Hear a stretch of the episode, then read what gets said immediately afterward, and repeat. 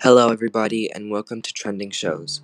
I'm your host, William Aponte, and today we will be reviewing the prominent show, Stranger Things. The plot starts off like any 80s show 80s themed music in a typical 80s setting. A young boy by the name Will Byers goes missing. His friends and family are now on the hunt to find him.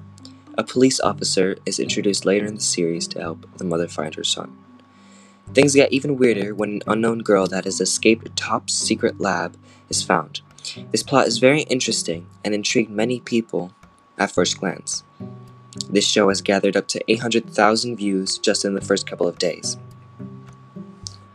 The show now has up to 40 million viewers, but how did this show get famous so fast? According to the Duffer Brothers, their show was never meant to be so successful. They had no track record in TV besides writing a few episodes for the show Wayward Pines.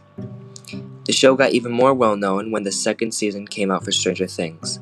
Directors almost begging to direct episodes, and some famous actors wanted to be a part of this show too. The third season is very different from any other. It shows how everyone is affected by some supernatural presence. The town is slowly going into madness.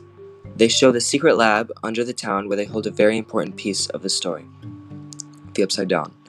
This portal is where Will was when he was missing. The people in this lab are attempting to open the portal back up, but they don't know the consequences of reopening the portal.